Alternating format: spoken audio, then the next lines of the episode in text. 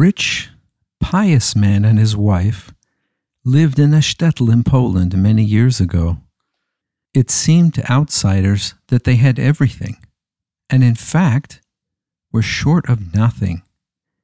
Yet, despite the fact that they were deeply devoted to each other and did everything possible to make each other happy, they could not disguise the fact that they were far from being happy.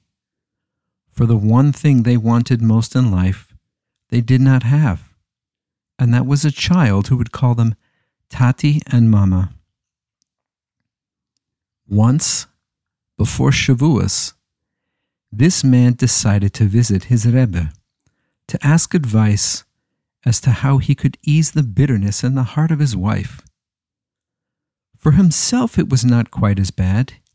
He learned Torah and he had business to occupy his mind. But his poor wife was home with plenty of time to think and to brood and to even cry. This man, whose name was Reb Berel, felt greatly uplifted at having spent the two days of Yontif in the company of his beloved Rebbe. He had said nothing to the Rebbe of his sorrow, nor of his wife's constant grief at the fact that they were childless, chas v'shalom. Yet before Rebbe left for home, he went into the Rebbe to ask for a bracha. Rebbe, said the Rebbe, when do you plan to take your next business trip? I suppose fairly soon, Rebbe, replied Rebbe, for now is the best time to purchase forests for lumber. I see, answered the Rebbe. Tell me, were you planning on traveling in the neighborhood of the city of Twersk? I hadn't really made definite plans, Rebbe, but if you think there's an advantage in my going to Twersk, why, I will certainly go there as well as to any other place that you might tell me, Rebbe. To tell you the truth, Rebbe, my heart is not in my business at all. For whom shall I work so hard for if my wife and I have no heir? concluded Reb do not lose heart, Berel. Go to Twersk, and maybe HaKadosh Baruch Hu will be gracious to you there, replied the Rebbe. Soon after Reb Berel returned home, he made arrangements for his trip to Twersk. His wife knew he was going on business, but he had made no mention of the strange suggestion of the Rebbe that he go to Twersk because Hashem may be gracious to him there. Business was quite good around Twersk, found Reb Berel. Lumber was cheap, and Berel settled some very advantageous dealings in a short time. On the night before he left for home, he decided to take a walk before going to bed.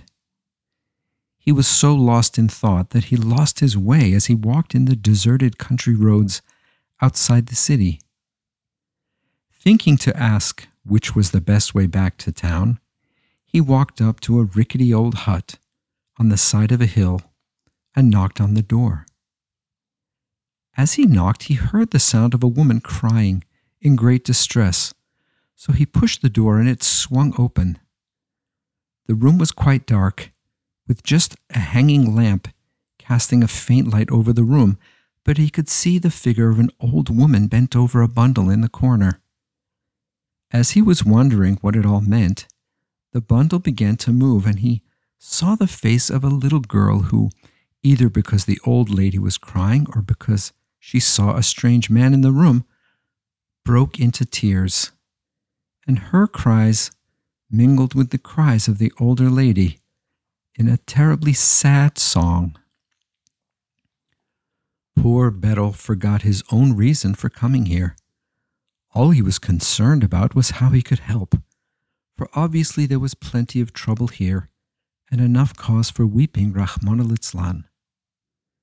When he finally managed to calm the old lady and the little girl down, he heard their sad story. The old lady's daughter had been the breadwinner for the entire family. She had taken ill, and her neshama had gone away from her guf, and the old lady now had to go out and earn money to feed her granddaughter Esther, as Esther's father had already died. as well. She had no one with whom she could leave Esther while she went to work. She had no idea where she could turn for help. If she did not go out to work, she would lose her job, and then her and her granddaughter Esther would have nothing to eat. Now Reb Berel realized the reason the Rebbe had encouraged him to come to Twersk. It was certainly Hashgacha Pratis.